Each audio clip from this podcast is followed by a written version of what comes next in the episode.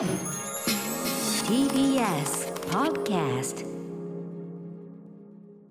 時刻は8時を回りました。ラジオでお聞きの方もラジコでお聞きの方もこんばんは。TBS ラジオキーステーションにお送りしているアフターシックスジャンクションパーソナリティは私ライムスター歌丸と。木曜パートナーうないりさですここからは聞けば世界がちょっと変わるといいなな特集コーナービヨンドザカルチャーをお送りしていきます。今日は NBA アメリカのプロバスケットボールリーグの特集ですが、えーということでこのゲストのお二方今こそ NBA に入門するのに、まあ、NBA を見始めるのに最適なタイミングだというふうに解説してくださるそうです、はい早速ですが今日のゲストをご紹介します佐々木クリスさんと大西レオさんです。よろしくお願いいたします。よろしくお願いします。さあ今こそ NBA に入門するべき理由をバッチリ説明していただきます。まず理由その1お願いしますはい。レブロン、ヤニス、カリー、ザイオン10年に一度そんなマイケル・ジョーダンクラスのタレントが何人もいるはい、大西さんが大当てでもの ものすごい勢いで台本をペラペラペラっていうね、はい、いやナイスナイスナイス連携プレーよかったですね、はいでは理由その役割変えればいいだけ2をお願いしますえー、さまざまな社会問題に対する NBA 選手選手たちの取り組みはまさにお手本。いやそして最後の理由は何でしょうか？コロナ禍だからこそできるエンタメ表現の可能性を模索しまくっている。ありがとうございありがとういます。ということでこれはね、えーでもすごいタイミング。特にやっぱそのね、えマイケル・ジョーダンクラスのタレントね天才が4人もいる、そんな時期なの？っていうね、うん。これなかなかこうその知らない人にとってはね。そうですね。4人だけじゃないんで、激プッシュしていきたいな。激プッシュ何人もいるっていうとめころで。ちゃくちゃいい時期ってことですよね。はい。ということで、えー見始めるならこの時期。タイトルコールもお二人にお任せします。どうぞ NBA を見始めるなら今が最高のタイミング。シーズン終幕記念。NBA 入門2020シーズン個人的 MVP 特集。初めて合わせました。いやー。これキングオブステージの前ではちょっと恥ずかしいんですけど、ね。いやいやこの二人初めてなんでね。初めてね通訳タイトルコー通訳者初めめてなんで、はい。いやそれにしたらナイスパス回しをしてくれてありがとうございます。ありがとうございます。失礼しました。えーということで今週月曜日、えーロサンゼルス・レイカーズがマイアミヒートを下し10年ぶり通算17回目の NBA チャンピオンとなり2020年のシーズン。まあ長かったというかその非常にちょっと得意なシーズンでもありましたからね。はいはい幕を閉じました。はい、新型コロナウイルスの流行、そしてブラックライブズマターとの連帯など、世界的な社会問題の影響を受けながら揺れ動いたアメリカのプロバスケットリーグ NBA。この番組でも今のアメリカを象徴するプロスポーツとしてたびたび紹介してきました。はい、ということであのどういうことが起こっているかとかどういうリーグかとかって概要は分かりつつもなかなかそのね、えー、と例えば試合をじ直接見るとか、えーというところまでちょっとね、えーあと一歩というような、ね、方もいらっしゃるとは思うんですが、えー今夜の特集ではいやいやいや今こそ見始めるのに最適な時期なのだというお話や、えーまあ、改めて NBA がいかにアメリカのショービズ界そしてプロスポーツ界で最先端の表現をしているのかなどなど、えー NBA 入門話そして先日終わったばかりの NBA2020 シーズンの総括を兼ねた、えー NBA アトロク的 MVP、ねこの選手に注目といったあたりご紹はいえーお話を伺いたいと思います。はい、では改めまして今夜のゲストをご紹介します。バスケットボールアナリストの佐々木クリスさんとバスケットボールライターの大西レオさんです。よろしくお願いします。こんばんはよろしくお願いしますよろしくお願いします。はいということで改めてお二人のプロフィール紹介うないさんからお願いします。はい。佐々木クリスさんは現在39歳。大学卒業後ストリートバスケやバスケと親和性の高いヒップホップミュージシャンとして活動。お二人はもう昔からお知り合いなんですよね。うラッパーとしてのクリスをね、知ってました。はい。そしてその後日本で初めてのプロバスケットボールリーグ BJ リーグが発足するとそこで2年間プロバスケットボールプレーヤーとして過ごしました。引退後に解説者としてのキャリアをスタートさせ現在はバスケットボールアナリストとして国内内の B リーグからアメリカの NBA まで解説を務めています。世界の共通言語であるデータを用いた分かりやすい解説には定評があります。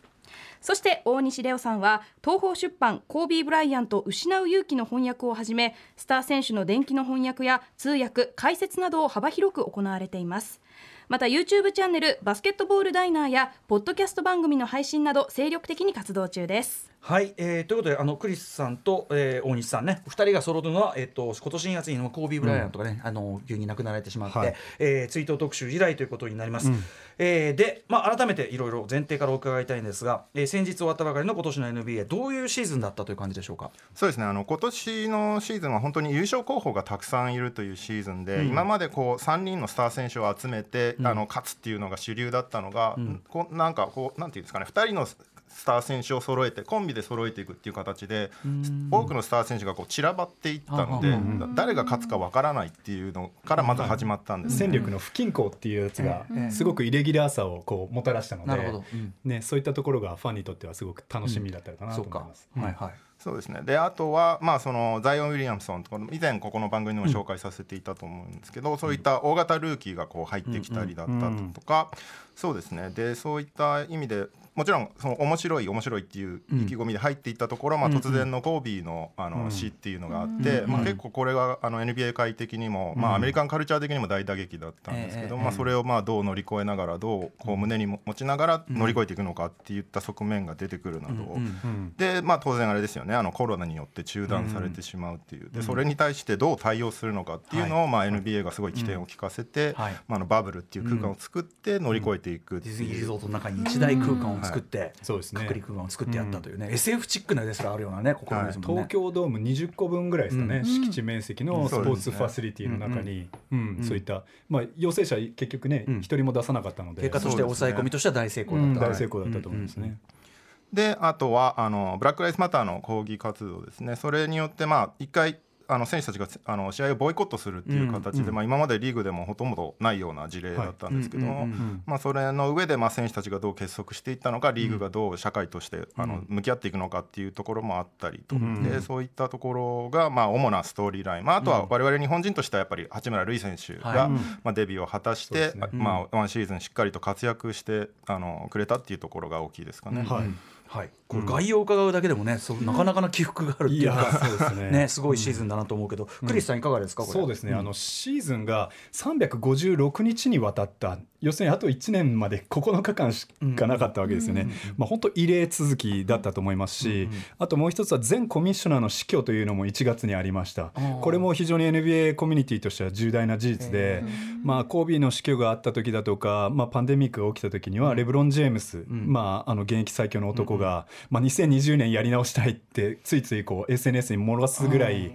まあ、僕にとってもね現地1月26日、まあ、コービーの命日は多分一生忘れないと思うし、そのニュースを聞いた瞬間だとか、あとまああのコロナ中断前の最後の試合、まあ、オーバータイムにもつれるゲームを僕実際解説してたんですけど、その試合終わって入れ替わりで次の出演陣が出てくる時に、いやちょっともうできなくなるみたいよっていうニュースがこうバタバタバタバタって入ってきて、そういう突然のニュースがどんどんどんどん入ってくる、まあ、8月26日のそのボイコットにしてもそうですけども、これって僕どうやって伝えればいいんだろうかっていうその伝道者としてもすごく問われるシーズンでしたね。うんなるほど。いやでもすごいねそう考えると本当にちょっと特別な1年というかねいろんな意味でそうですね良くも悪くも2020年というね、うん感じだったと思います。で今日はね、えっとまあ、番組でこういういろんな本当に概要を教えていただくことで僕も、まあ、本当にまるっきり門外観だったのがある程度概要が分かるようになってすごくそれはありがたいんだけど、さらにちょっと一歩踏み込んで、はい。もうちょっとそのプレイヤーであるとか試合そのものであるとか、いずれちょっとねちゃんとあの踏み込んでいきたいと。僕だけじゃなくていろんなあのリスナーの方も多いと思うんですぜけど。ひぜひはい。でね、えっと、ちょっと話遡りましてというかそもそも的なことなんですけど、はい。えっと、お二人はまずこのプロバスケットボールリーグ、うんうんまあ、バスケ見始めた、うん。見始めたきっかけみたいなちょっと根本のところからも聞いていいですか？じゃあ大西さん。そうですね。あの僕自身はあのアメリカのニュージャージー州で生まれて育っているっていうのもあって、うんうん。割と身近なところにあったんですね、でなので日常会話に結構普通に出てくるんですよ、学校に小学校とか行ってても、まあ、昨日の試合誰が勝ったとかでそれぞれやっぱ推しチームがいたりするので、まあ、それで言い合いになったりだとか、そういうレベルでなんか本当友達作りにまず見といた方がいいみたいなところがあったっていうのもあって、そうですね見始めたっていう感じですかね。そうかそう環境がさ日常にあるって大きいですよね、うん。僕は逆にですねあの、小学校は父の影響で野球やってて、うん。中学も野球部だったんですけど、うんうんうん。あの昼休みとか朝練の代わりにこう、違うスポーツをやるっていうのがなんか流行ってて、まあ、バレーボールやったりサッカーやったりいろいろだったんですけどある時期ドカッとこうバスケだけやる時があって、でなんか球技大会とかでバスケ部に勝っちゃったりして、なんかバスケって面白いじゃんってちょっと思って。バスケ部面目守るつもりだけど。いや バスケ部はあの野球はそこそこ強かったんですけど、うんうん。バスケはあの、ちょっと友達に怒られちゃうかもしれないけどまあ、なんとか存在してたみたいなうんうん感じで、うん。あのそれでなんかお父さんが今度テレビで NBA やるらしいぞって言われて、まあ、当時マイマジック・ジョンソン2世っていう、うんうんあの触れ込みで、ん。ペニー・ハードウェイっていう本当鼻のある選手がいて、まあ、90年代後半のスターだったんですけど、まあ、当時はねマイケル・ジョーダンの後継者の一人とも言われてて、うんその選手の,、まあ、あの2メートル13クラスの選手の上からダンクするのを見て、なんじゃこりゃーって言って、僕もこうなりたいって思ったんです。ね。やっぱりこうね、分かりやすいスター選手いたりするとね、当然ね、あのどんなスポーツも入っていきやすいっていうのが、だからやっぱレブロンとかね、ガンガンいる時っていうのはん。ね、見といた方がいいし、レブロンだけじゃないんですもんね。そうですそうですね。ね本当に今スターだらけっていう、まあどのチームにも誰かしらすごい人がいるねっていう状態で、まあでもだからこそしかも群雄割拠状態っていうか、はい。バランスがこう全部なってるから見えないし、はいっていう面白みなんだもんね。あとは多分スタイルの対比といいますかそのスターでも色が違うじゃないですか、はいはいだから本当 NBA 見ていくとこう万華鏡のようにこのゲーム見れたらこんな色、このゲーム見たらこんな色このスターこんな色っていう、はいはい。それぞれが違う光を放ってるので、やっぱそういうところで自分にフィットする光というか、そういうものを見つけていく楽しさっていうのはすごくありますね。そうか。だから例えばすごく目立つド派手なプレイヤーもいれば、まあ、ちょっと縁の下のもいれば。そうそうそうそうそう、うん。うん泥臭いプレイヤーでね、うんヒール的な人もいるんですか？ちょっと悪役っぽい的な人も。いますよ。全然います。いますいます。そういう方がグッとくる。えそれは例えば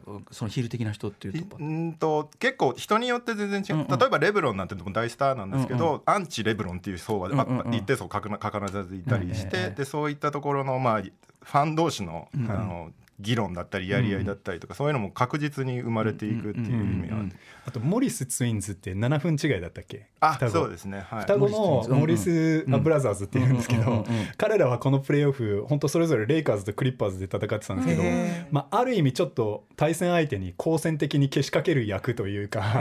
相手のスターをちょっとこうふっかけて、うんうんうん。まああのもともとダーティーではないんですけど、うんうん。そういう文化のもとにこう、うんうんうん。あのストリートバスケとかもそういうのでも,、もうのし上がってきたタイプだから。うんうんうん。そういうのはあの、まあ、もちろん好みは分かれますよ、うんうんうん。でもそういった選手たちもいたりだとか、す相ごく面白いです手チームにいると嫌だけど自分のチームにいるとすごい頼もしい。そうそうそう絶対味方には欲しいみたいな、はいはいはい PJ タッカーとかもそうだよね。えーしかもそのツインズってその,、ね、その双子のあれが違うチームにいるっていうこと。そうなんですよ。うん。もともとなんか同じチームにいてそうそう。全く同じ入れ墨入れてる多数入れてるんですよ、あの相手を騙すために。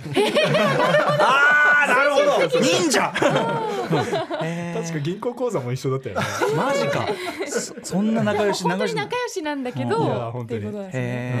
なんかちょっとどっちか負けると。どっちかを応援するためにね、もう一人がそのチームのユニフォーム着て、最前列で観戦しちゃうみたいな、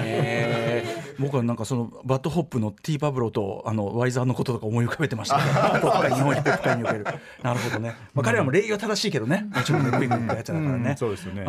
なるほどで、えーですねまあそんな感じでバスケねじゃあこの、いざ見たいとやっぱねね環境がこう日本でじゃあこうやってやると、ちょっと見始めにどうしたらいいのかっていうのはやっぱそこで引っかかっちゃう人いると思うんですけど。そうですね、やっぱりあの、まあ、NBA 楽天というところもサブスクで、あのもちろんやってるっていうのはあるんですけど、うんうんいきなりその、ね、入るうん。入ろうって人にいきなりはサブスク入ってっていうのはちょっと難しいと思うので、まあ、それそれこそあの楽天のサイトでも無料登録しておけば見れる無料のコンテンツっていうのがたくさんあって、でまあ、そういったところでハイライトを見るとかでもいいと思うんですね、うん最初は。うん。であとは NBA ってあのソーシャルメディアにすごい親和性が高くて、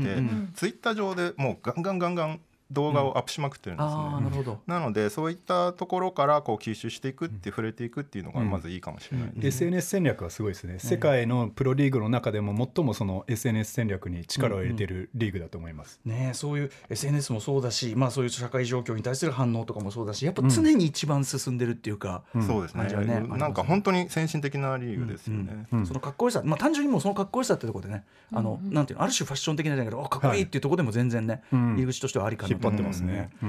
はいといったあたりで、えーじゃあちょっとここでですね TBS ラジオに、えーよく出演する方で NBA といえばこの人という方がいらっしゃるそうでちょっとさらにもう三ね、第3のゲストとしてお電話つながっております、えーイベントの直前ということでちょっとお電話での出演です。もしもしどちら様でしょうか？えー、どうも、サンキュー達夫です。ごきげんよう。どうも達夫さんご無沙汰しておりますどうもどうもよろしくお願いします。はい、えー、サンキュー達夫さん、えっ、と先月1日火曜日にね、えー、水城小説先生インタビュー、えー、ご出演していただきましてありがとうございましたこちらこそありがとうございます。ちょっと今日イベント直前ということですいませんお忙しいところいや、こちらこそすいません、お電話で。うんということで達夫さんね NBA 好きとしてかなり知られているということでいえいえうん、達夫さんいつ頃どういうきっかけでバスケを好きお好きになったんですか？僕はやっぱあの BS 導入と同時に、やっぱ家に BS があって、うん。あの NBA が中継されるようになってからなんで、うんまあ、30年前くらいからです。その時スタープレイヤーってどんな方いてますか。マジック・ジョンソン、マイケル・ジョーダン、あもうズバリその頃だ、うん。はい、はいはい。あれでもさ巣鴨学園じゃないですか。あもうプリズンですね、巣プリズン学園です。巣鴨プリズン巣鴨プリズンこと巣鴨学園ってバスケ部ってあれ？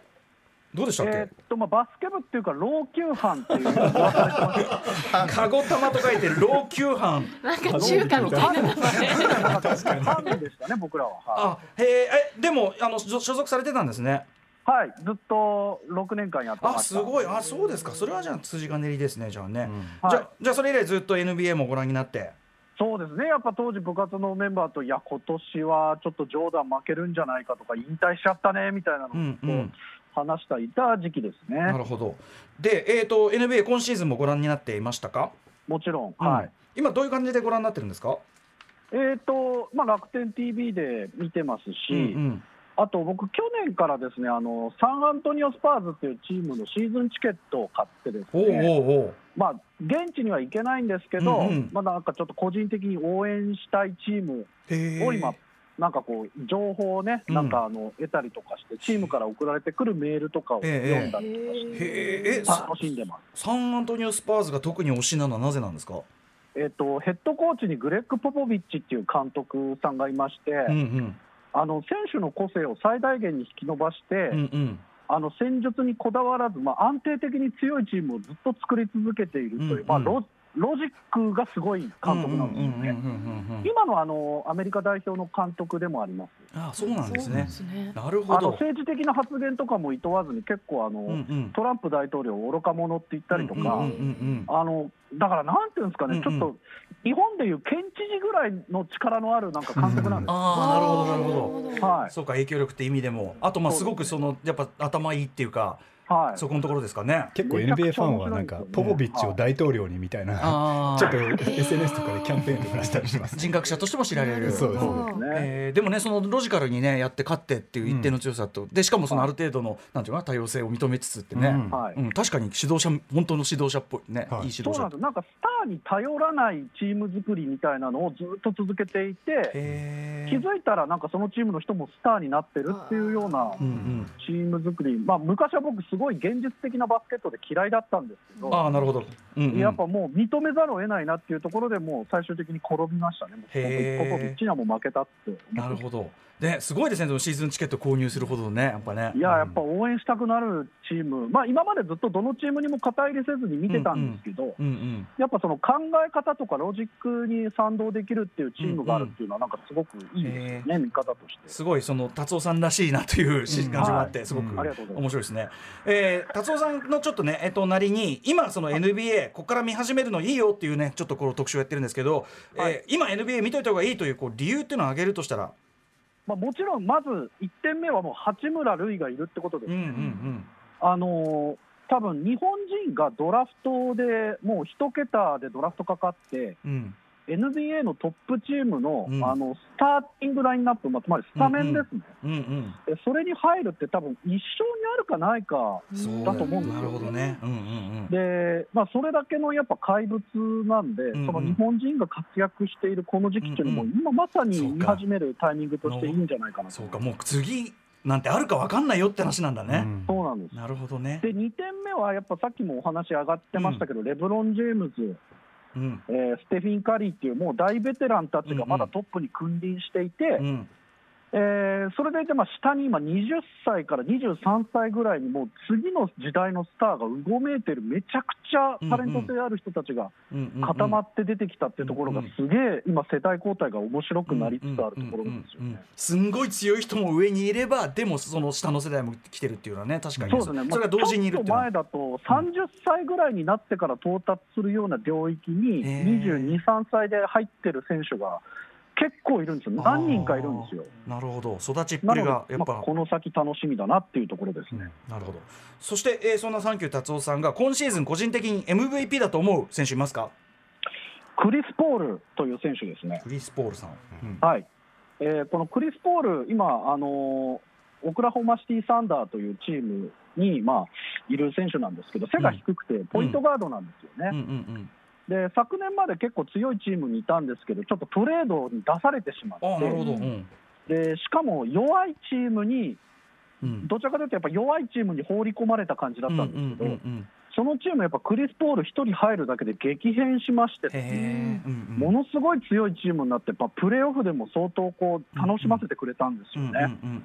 でそういう手腕が光っただけではなくて、うんうんあの選手会長としても結構、あの今年は、うん。あのいろんな選手の意見をまとめて、ですね、うん。まあはいはい。リーグ側と交渉したり、うんうん。え一番大きかったのは、今年あのブラック・ライブズ・マターの件があって、うん。えーせっかくコロナ禍でうん。リーグが再開したんですけど、やっぱ黒人、えーまあ、襲撃事件っていうのもあって、リーグがまた中断したりとかしたこともあったんですうんよね。うん。でその時もうリーグ再開しないんじゃないかって言われてたんですけど、うんうん。まあ、クリス・ポールはじめ、まあ、あのそういうベテランの選手たちがうまく交渉して、うんうん。えーもう一回、じゃあリーグプレーオフ始めようっていうところまで持ってったっていう手腕です、ね、これだってさその選手側の主張ね、それはもう当然ごもっともの怒りとか主張があって、それとそのリーグ側でその再開するっていうのは間に立ってめっちゃ難しい交渉ですよねこれだって。ねそうなんですよ。でクリス・ポールってなんかこう教科書通りの言葉はもちろん言うべき言葉は分かってるんだけど、本当に生身の言葉を投げかけてくれる選手で、へだからこのなんか黒人襲撃事件の時も、本当に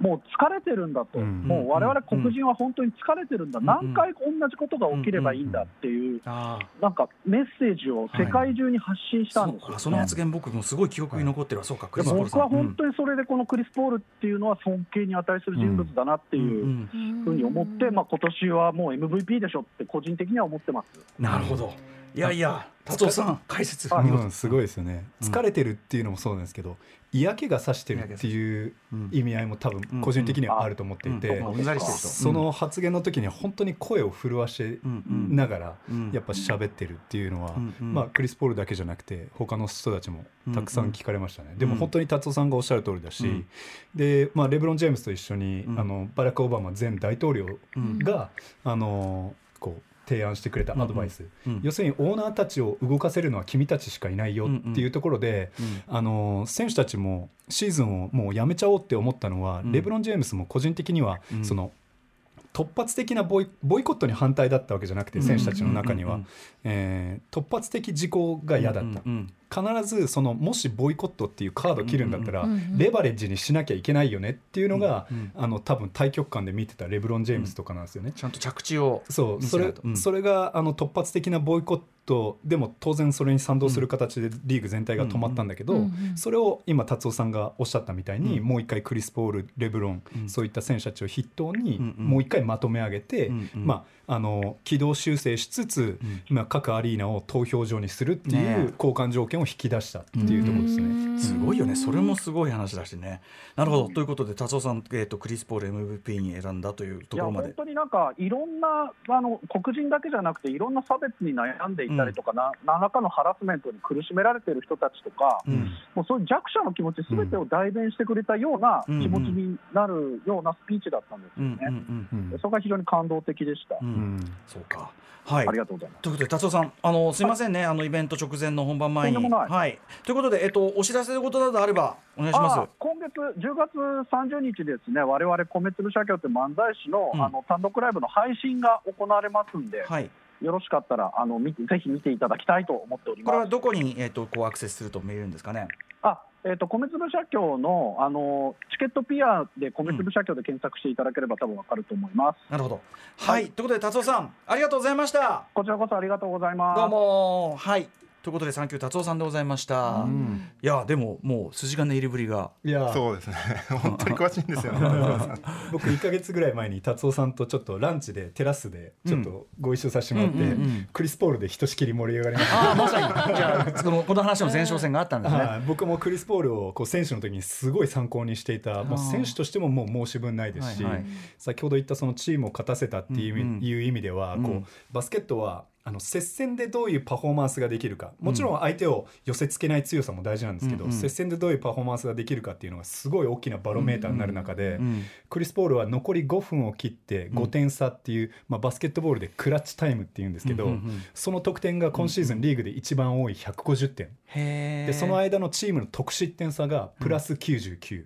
まあ、とにかくクリス・ポールが試合終盤出ていればああ絶対ファンならばあの勝たせてくれるんじゃないかっていうぐらいの35歳にして。その境目のところでの勝ち率がすげえ高いっていうか、そうなんですよ。うんうんでうん。達夫さんがおっしゃったようにある意味お払い箱的な感じでうん。チームを出たのにもかかわらずうんうんもう巨額のあの年俸だったので引き取ってくれるとこどこにもないんじゃないかって言われる中でうんうんまあその新しいチームの若手の育成とともうんうんうん。にすごいリーダーシップを発揮したっていうところでね。へいや本当にあの胸打つシーズンでしたねクリス・ポール。腐らずにねベストを尽くして、あとやっぱさっき言ったその間に立って交渉って一番きつい立場。多分間違いなく今シーズン一番忙しかったのはクリス・ポールだと思います、間違いないです。胃がちぎれるような思いだよねそれはね、はいあのボイコットの時もそうですけどコロナで中断しちゃった時とかも、やっぱりそのリーグ側からまやっぱ選手会長なので、うんうん。うんクリス・ポールとまあ話し合ってどうしようかどうしようかって、うんうん。その間の BLM の抗議とかもあるので、じゃあリーグとしては何できるかみたいなのをうんうんうん常にクリス・ポールと連絡を取りながらやってるんで、もうず電話鳴りっぱなしだったと思いま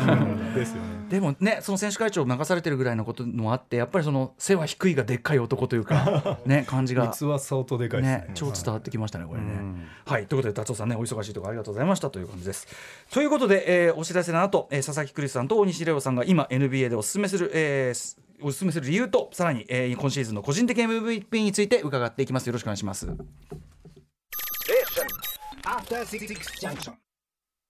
はい時刻は8時27分です。TBS ラジオアフターシックスジャンクションパーソナリティは私ラッパーのライムスター歌丸と。TBS アナウンサーのうなえりさです。今夜は NBA 入門そして2020シーズンの個人的 MVP 発表特集をお送りしていきます。ゲストはバスケットボールアナリストの佐々木クリスさんそしてバスケットボールライターの大西レオさんです。引き続きよろしくお願いします。よろしくお願いします。よろしくお願いしますね、あの CM の間もさ、あの NBA がやっぱり他のね、えーメジャーリーグとか NFL とかと比べてもやっぱり先進的であるというような話をね、ずっともうこういうこういう話をしていくともう枚挙にいとまがないというか、まあそうですね。たくさんそこは出てきますよね、ううん。んすごく前衛的なリーグだと思います、うんはい、はい。えーということでここからはお二人が今 NBA、えーぜひですねこのまあリスナーの皆さんにも進めたいという理由と、えー2020年シーズンの個人的 MVP について伺っていくというコーナーになっております。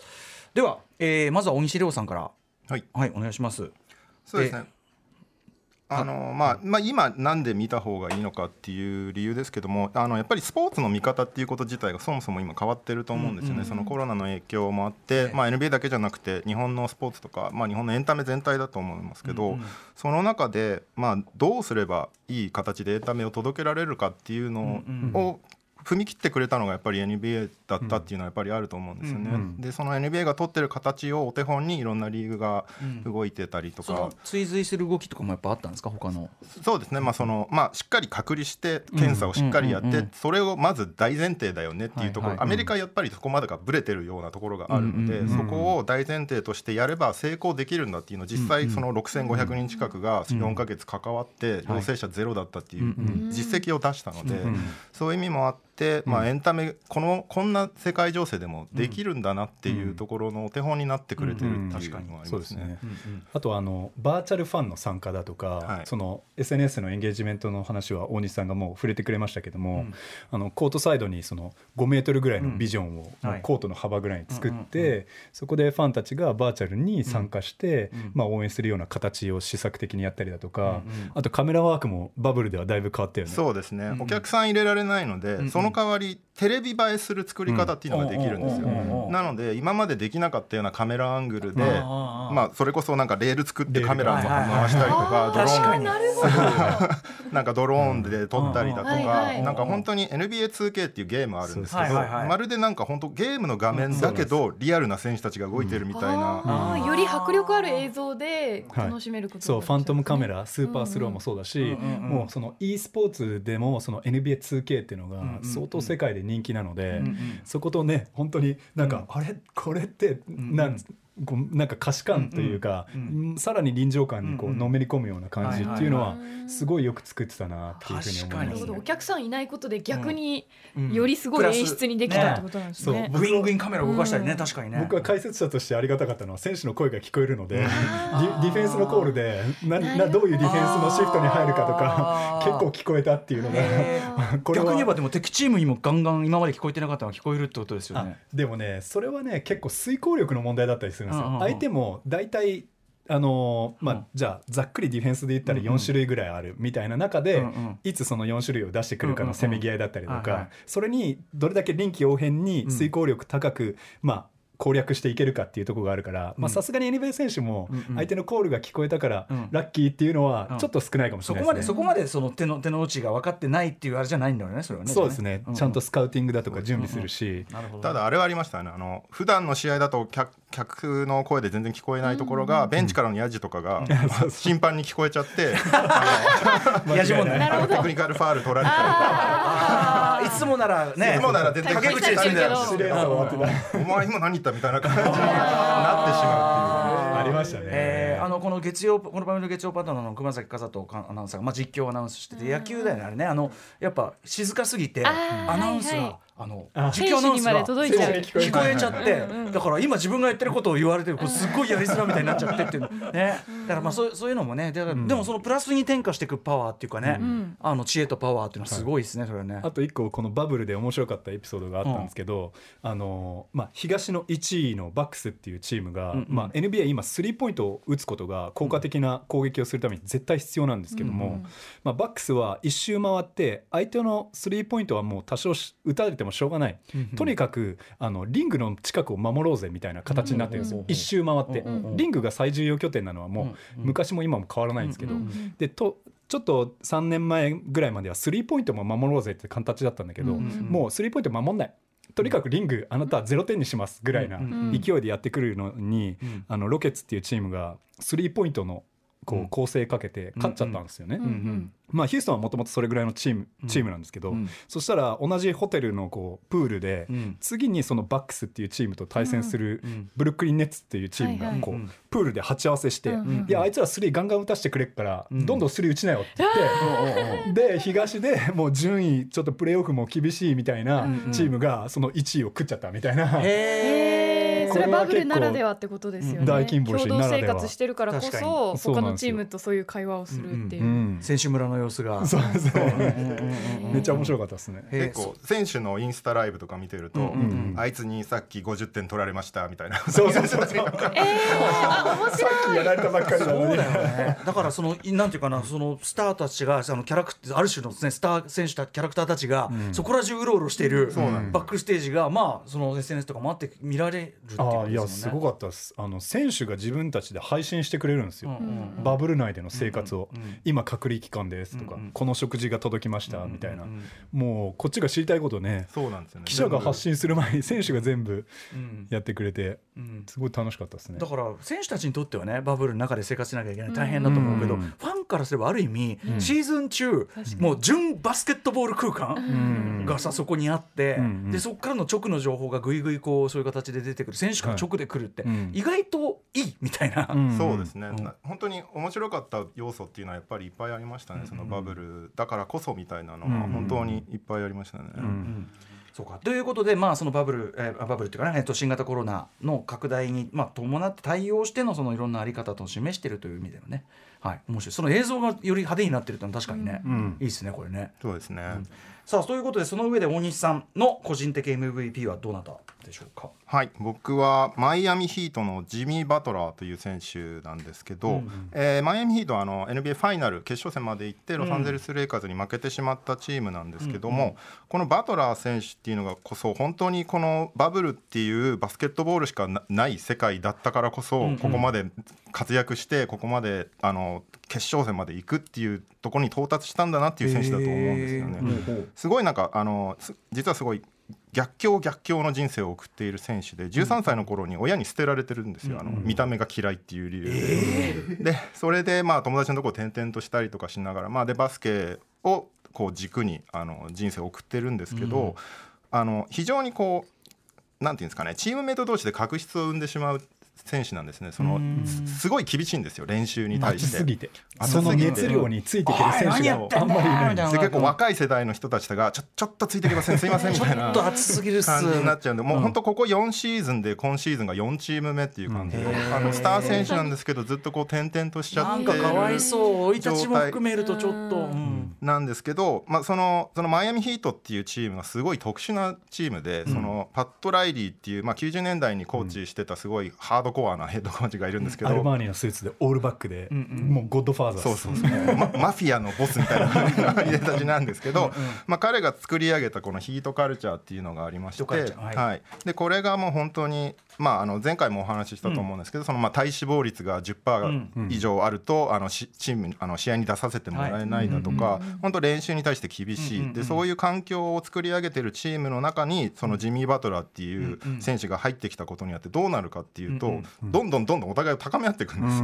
なので今まで若い選手たちがちょっとついていけないっすって言ってたのが、ジミーが、えっと朝3時半とかにトレーニングしてる動画をアップしてたから、あ俺もやらないとっつってやるとか、ルーキーなのにすごい活躍する選手がすごい多かったんですね、このチーム。であのタイラー・ヒーローっていう選手が今年のルーキーだったんですけども、本当にこのバブル内でものすごく活躍して、個人的にあのコブラ界のホークにそっくりだと思ってるので、ぜひあのアトログリスナーの方はぜひチェックしてほしい。んですけどまあ髪型でも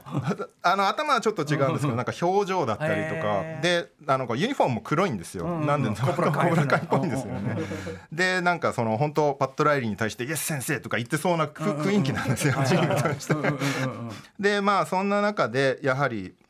ただそれでもやっぱりプレーオフ始まる前にまさか NBA ファイナルまで行くとは思っ誰も思ってなくて。そこまでいくと思われてはいなかった、でまあ本当入ったばっかりですし、まあ、プレーオフにはギリギリ、まあ、5位ぐらいで出れたけどどうだろうねぐらいの印象だったんですよね。で実際入った時もそのなんかジミーの部屋がジミー部屋の中でドリブルで練習してて、あの下の階からせ選手なんですけどうるさいっつって苦情が来るとか。ホテルの部屋でボール一つで汗だくになる。っていうなんかセキュリティになんかウェルサインすけどっつったらあそのあのドア開けたら汗だくのジミーがボール待ってドリブル本当にバスバスケバカ。そう。とかなんかそういうなんかちょっとバフル内面白いねぐらいのエピソードの一一部だったんですよね。はいはいであとはなんかビッグペフェイスコーヒーって言って自分の部屋をコーヒー屋さんにしちゃって。一杯何それ？S でも M でも L でも全部20ドル一律で売りますっていう。20ドル？つけ禁止です 高くないですか？って聞かれたらあのいや大体ここにいるやつらは買える値段だろう。競争ないからね。っていうなんか面白ネタを提供してくれるチームだなっていう感じだったんですけどまあハマりにはまってうん。でどんどんどんどん活躍してって実際 NBA ファイルでもそのまあその今現役最強と言われているレブロンに対してこう十分渡り合っていたというか、まあ、レブロンを抑えながら自分ももう。40得点だとか活躍大活躍してそのレイカーズあの怪我怪我人が出ちゃったんですねヒートって2人。主力2人怪我人が出ちゃってもうこれあの4立て食らって負けちゃうんじゃない？みたいな雰囲気になってたところもう本当ジミーが牽引してまあ2勝をもぎ取るっていうもう本当鬼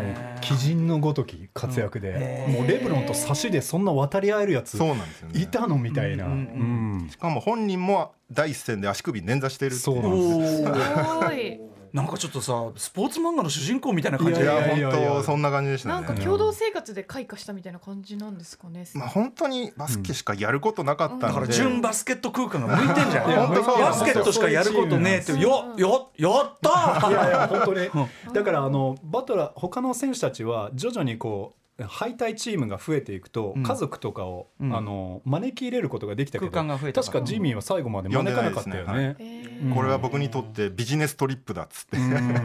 出張に家族は連れていかないだろうっつって、アメリカだと出張でも連れてく人いるんだ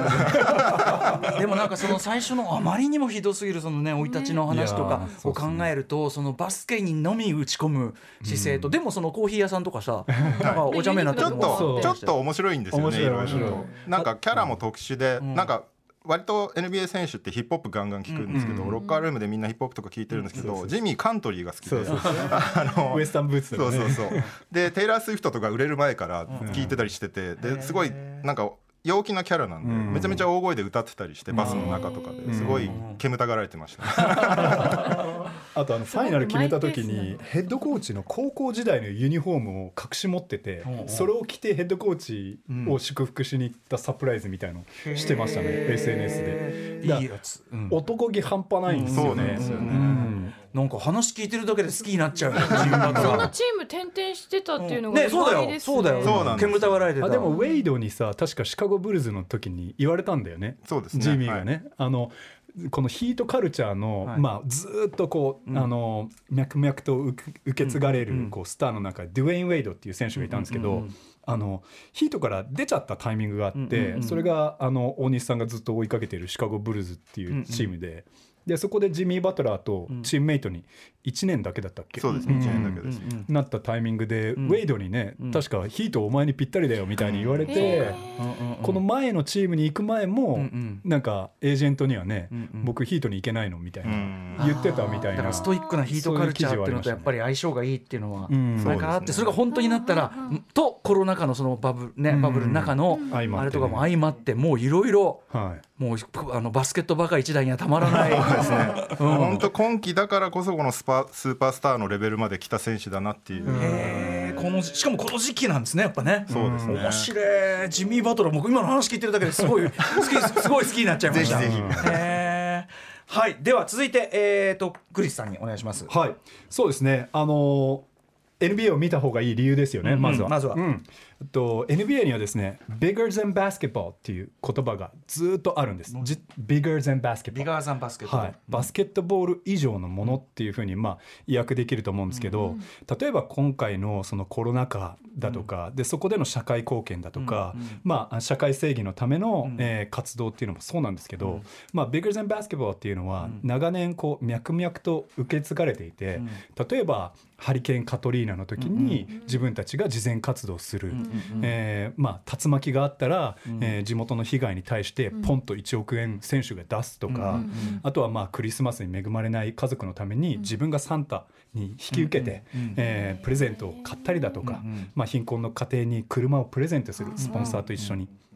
児童館を改修してバスケットしやすい。それから最新のコンピューターにも触れて貧困層の子どもたちがえーしっかりと教養を受けられるような取り組みっていうのをずっとしている中でやはりそれがまた一歩前進したシーズンでもあるしもはやそのスポーツっていう枠をかえ超えてうんそのコロナ禍で日本でもこうスポーツの意義っていうのがいろいろ問われてると思うんですよね。こういった難しい状況でもなぜスポーツをするのか。だからそれに対してやはりあの真っ向から NBA っていうのは立ち向かっていこうっていうふうにしている、えーそういったところがすごく大きいのかなっていうふうに思います。でまあボイコットがありました。8月の下旬、それから9月の下旬にも実は2度目のボイコットの危機っていうのはあって、多分この番組のリスナーの方だったらお分かりだと思うんですけど、あの詳しくはその背景まで言いませんけど、ブリアナ・テイラーさんが、えまあ、亡くなっている警察暴力によって、ただあの一人の警官以外は、あの不起訴に終わったんですね、だからその時にやはりこう、えー選手たちの中ではやっぱり継続すべきかどうかっていうのも、多分相当揺れたと思うんですけども、それでもやり続けた理由っていうのは1回目のボイコットの後に、え投票所っていうのをやはりこう広く、えーあのー貧困層だとか、はい。そういった方々のために確保してこれたっていう実績があるからこそ、この自分たちの舞台を使って社会に対してアプローチしていけるっていうことがまだまだあるよねっていうことをやっぱり強く感じてるからこそだと思うんですよね、ロールモデルとして。で先ほど達夫さんがねやっぱり多分、まあ、日本でもそういった虐げられてる境遇に、境遇に、えーまあ、いらっしゃる方も勇気もらえると思うって言った通り、まあ、コミッショナーも四大スポーツでは初めてニューヨークのプライドパレード LGBT をサポートする意味でそういうところに参加している、えーそういった前衛的な、あとはオールスターここも、えー LGBT を虐げるような法令を作った、えーノースカロライナ州のその法令を、えー決まった時にシャーロットでオールスターをやろうとしてたんですけど、それを中止したんですよ。移動させた。それが治るまで、でそれでようやく2019年にオールスターはシャーロットに戻ってきたんですよ。だそういったことも、まあ、あのこれがね次のシーズンでどうまた変わっていくかっていうのは分かりませんし、まあ、トーンダウンする可能性もあります。でも NBA が掲げてるこうなんていうんですかね、えーみんなでこうバスケットボール以上のものを体現しようよっていうのは絶対ぶれないのかなっていうふうに思うのでやはりこう一スポーツとしてだけではなくて、うん。何か自分の背中を押してもらう、うん。その選手たちの躍動感あるパフォーマンスもそうですけど、まあそういった取り組みにも注目していくと今現代っていう意味で、この今現代、まあ、NBA っていうのはますますこう注目に値するのかなっていうふうには思いますね。まさにね。あの日本のそれこそそういう番組とかでもねあの例えば大坂なおみ選手がさこう活躍した時にやっぱこう名前のついたね、うん。あの警察暴力の被害のさ、はい。あったあれを出したの。ああいうのもさその要するに NBA 的なアクションの、まあその一つのはい、か彼女なりのまたそのは自分のできることとしてやってることだったりとか。そうですね。そういう意味でも我々はもうすでにねそういうのをすごく目にしてるし、ん。あのまあ、これスポーツ選手に限らずエンターテイナーもそうかもしれないけど、はい。こうなんていうかなビガーザン自分のやってること、その、はい。そ外側の社会にどう還元していくかみたいなのって、めちゃめちゃこう刺激にもなるし、うん。参考にもなるし、まあ、身身も身も引き締まるしという感じで。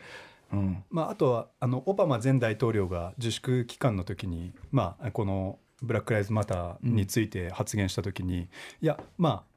あまりにも問題が大きすぎて我々こうできることってないように感じるかもしれないけどまずは隣にいる家族、友人から始めようよってみ周りを見渡して何かこう手伝えることはあるかっていうその、なんていうのかなそういったなんていうんですかね、えーお互いを支え合うような、そういった気持ちから始めれば、うん絶対僕たちは進んでいけるよっていうような、あーそういったことにもつながっていくと思うんですよね。全然、あの対岸の火事だとか、まあ、異世界の話っていうふうに思うのではなくて、あ確かにアメリカにはそういう問題があるよね、じゃあ日本にはどういう問題がある、我々のコミュニティにはどういう問題がある、我々の家族にはどういう問題がある、まあ、一度立ち返って、まあ、考えるきっかけにはしてくれるのかな、でそれで自分たちが一番ハッピーになれる手法というか、一歩を踏み出せば、えーそれもまたスポーツの意義なのかなって個人的には思いますね。ねえ。あのその投票挙投票所の件もね日本だとすごく考えづらいけど、でもやっぱその、そもそも投票所に行くこと自体がものすごく大変だったり行っても嫌がらせがあるみたいな、はい。もう要するに参参政権って守るのこんな大事なことかみたいなさ、うん。だからそう逆に考えると自分たちの参政権無駄にするのってすげえバカバカしいことだよねっていうおっしゃことね。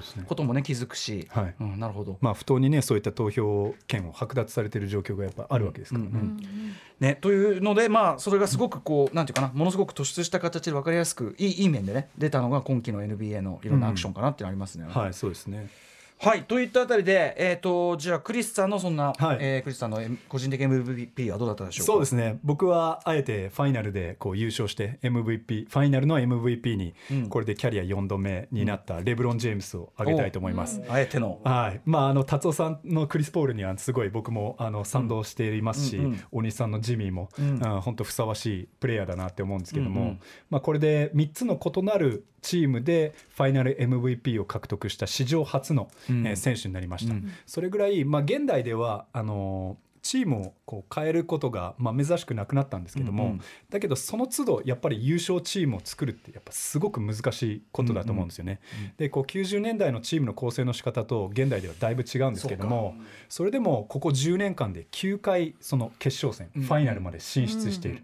要するにまあプレーオフにも出れないようなチームが彼が入れば常に優勝を争う舞台には立てるっていう中で今シーズンはその結果を改めて残した。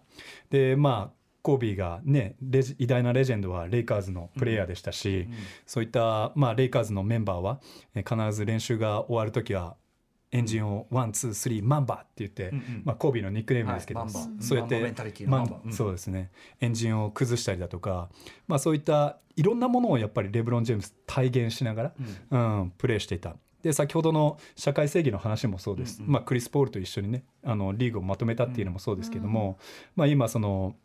more than a vote、えーい投票よりも、えーい大きなものっていうような、ー。はい、そういったものをバスケ界だけじゃなくてバスケ界からも連名でこう声明を出してますけれども、そこに NFL のスターだとか、えー WNBA のスターだとかそういった人たちをこう競技を超えて、うん。あの呼びかけつつ、えー社会啓蒙活動をしている、うん。まあ、そういうところも含めて、まあ、最後に優秀の美を飾ったんですけども、うんうん。まあ、ずっとシーズンを通じてやってきたことが、まあ、実を結んだのかなって。で、まあ、さっきのジミーじゃないですけど、ええ。あのー少し前はうん。こうウォリアーズっていうねすごいスターがいっぱいいるチームの前に歯が立たなくて、まあ、どうしてもこうチームを出ざるを得なかったりだとか、あの前にいたチームではレブロンの影に甘んじるのが嫌でスタープレーヤーが出てったりしてしまったんですけど今シーズンのレブロンはもう最初からチームメイトをいかにハッピーにするか、うんでリーグで一番アシストをした選手だったんですよ。今日。あ今年は。だそういったことからちょっとリーダーシップのスタイルもまた変えて、はい。35歳っていう年齢で、うん。まあ、そういうふうにアジャストしてる。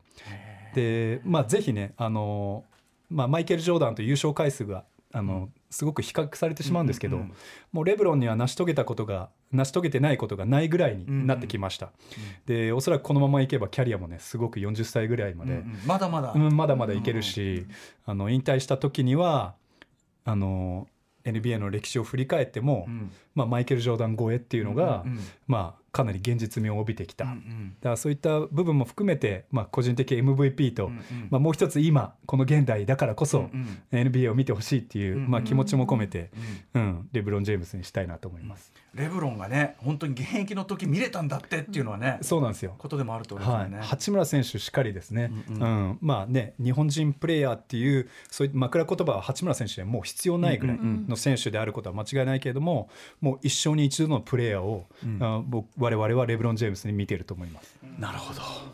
いやーというちょっともうグッとくる話がねね連発でございましてでもなんか今日お話伺ってるだけでもういよいよ NBA やっぱすごいなっていうか、来季からもちゃんと見たいしとか、あとなんか僕はすごいやっぱジミー・バトラー普通にいいなと思って。やったはい、いやもうレレブロンはもちろん尊敬してるんだけど、はい。えーということで、えー、とまたねちょっと NBA また今季というかあの来季に向けてもお話また伺っていきたいと思います。えーということでお時間来たので、えー、とお二人からお知らせ事お願いします。じゃあ大西さんから。はい、えー僕はあの毎週えー、と YouTube 番組とか、えーポッドキャストやってますのであの僕の Twitter 見ていただければ常に何かしら宣伝してると思うので、だからお二人がやってることを追うのがまずはあれだよね。最初の入り口ですねそれはね。はい、ありがたいです。うん、大西亮さんはい。いろいろやってる。それはあといろいろ検索して SNS とか。すね。はい、SNS で見ていただければ、割と Twitter ってすごい NBA の情報ツールとして優秀なので、はい。ぜひあのいろいろフォローしてみるといいと思います。はいえーそして佐々木クリスさん。はい、まずはこのファイナル6試合あったんですけどもこれをドドドンと1試合目から3試合目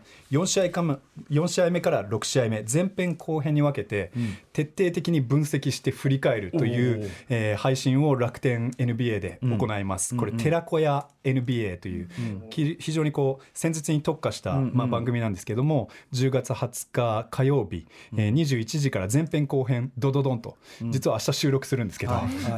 いもう相当いろんなプレーをあの解析してジミーの、えーことも紹介しますし、レブロンも紹介していきます。まずこれちらが1点とあとは今毎週月曜日の、えー夜9時からですね NHKBS1 で熱血バスケというところでも、あのー解説を務めさせていただいています、はい。こちらは国内の B リーグもそうですし、えーダブルリーグだとか女子のリーグ、えーそれから NBA も広く扱っているのと、あとはもう一つ、まあ、今日はね結構社会正義の話もあったので、ご紹介させていただきたいのが、あの大阪ロフトのプラスワンウエストが主催されるオンラインイベントが今度10月17日土曜日の15時ですね午後3時からあります。こちらのタイトルがヒップホップと NBA から考えるブラック・ライブズ・マター。こちらは、あのライターの渡辺志保さんと一緒に出演させていただくので、はい。まあ、あの興味をえー持っていただいた方はぜひあのお聞きいただければ幸いです。いいですか？よく考えたらよく考えなくても NBA と、ね、ヒップホップの歴史というかさつながりの話ってそれだけでもう特集っていうか、ん。シリーズ化できるぐらいのあれがあるもんねそれね。まあそうですね、まあ、古くはパブリック・エナミーとかスパイク・リーとか、もうこういったカルチャーは本当になんていうんですかね、うん垣根を越えてねつながってる部分はありますからね。あと、ああ違うしちゃった。はいということで、えー、大西レオさん佐々木クリスさんありがとうございました。ありがとうございましたありがとうございました。After Six Junction.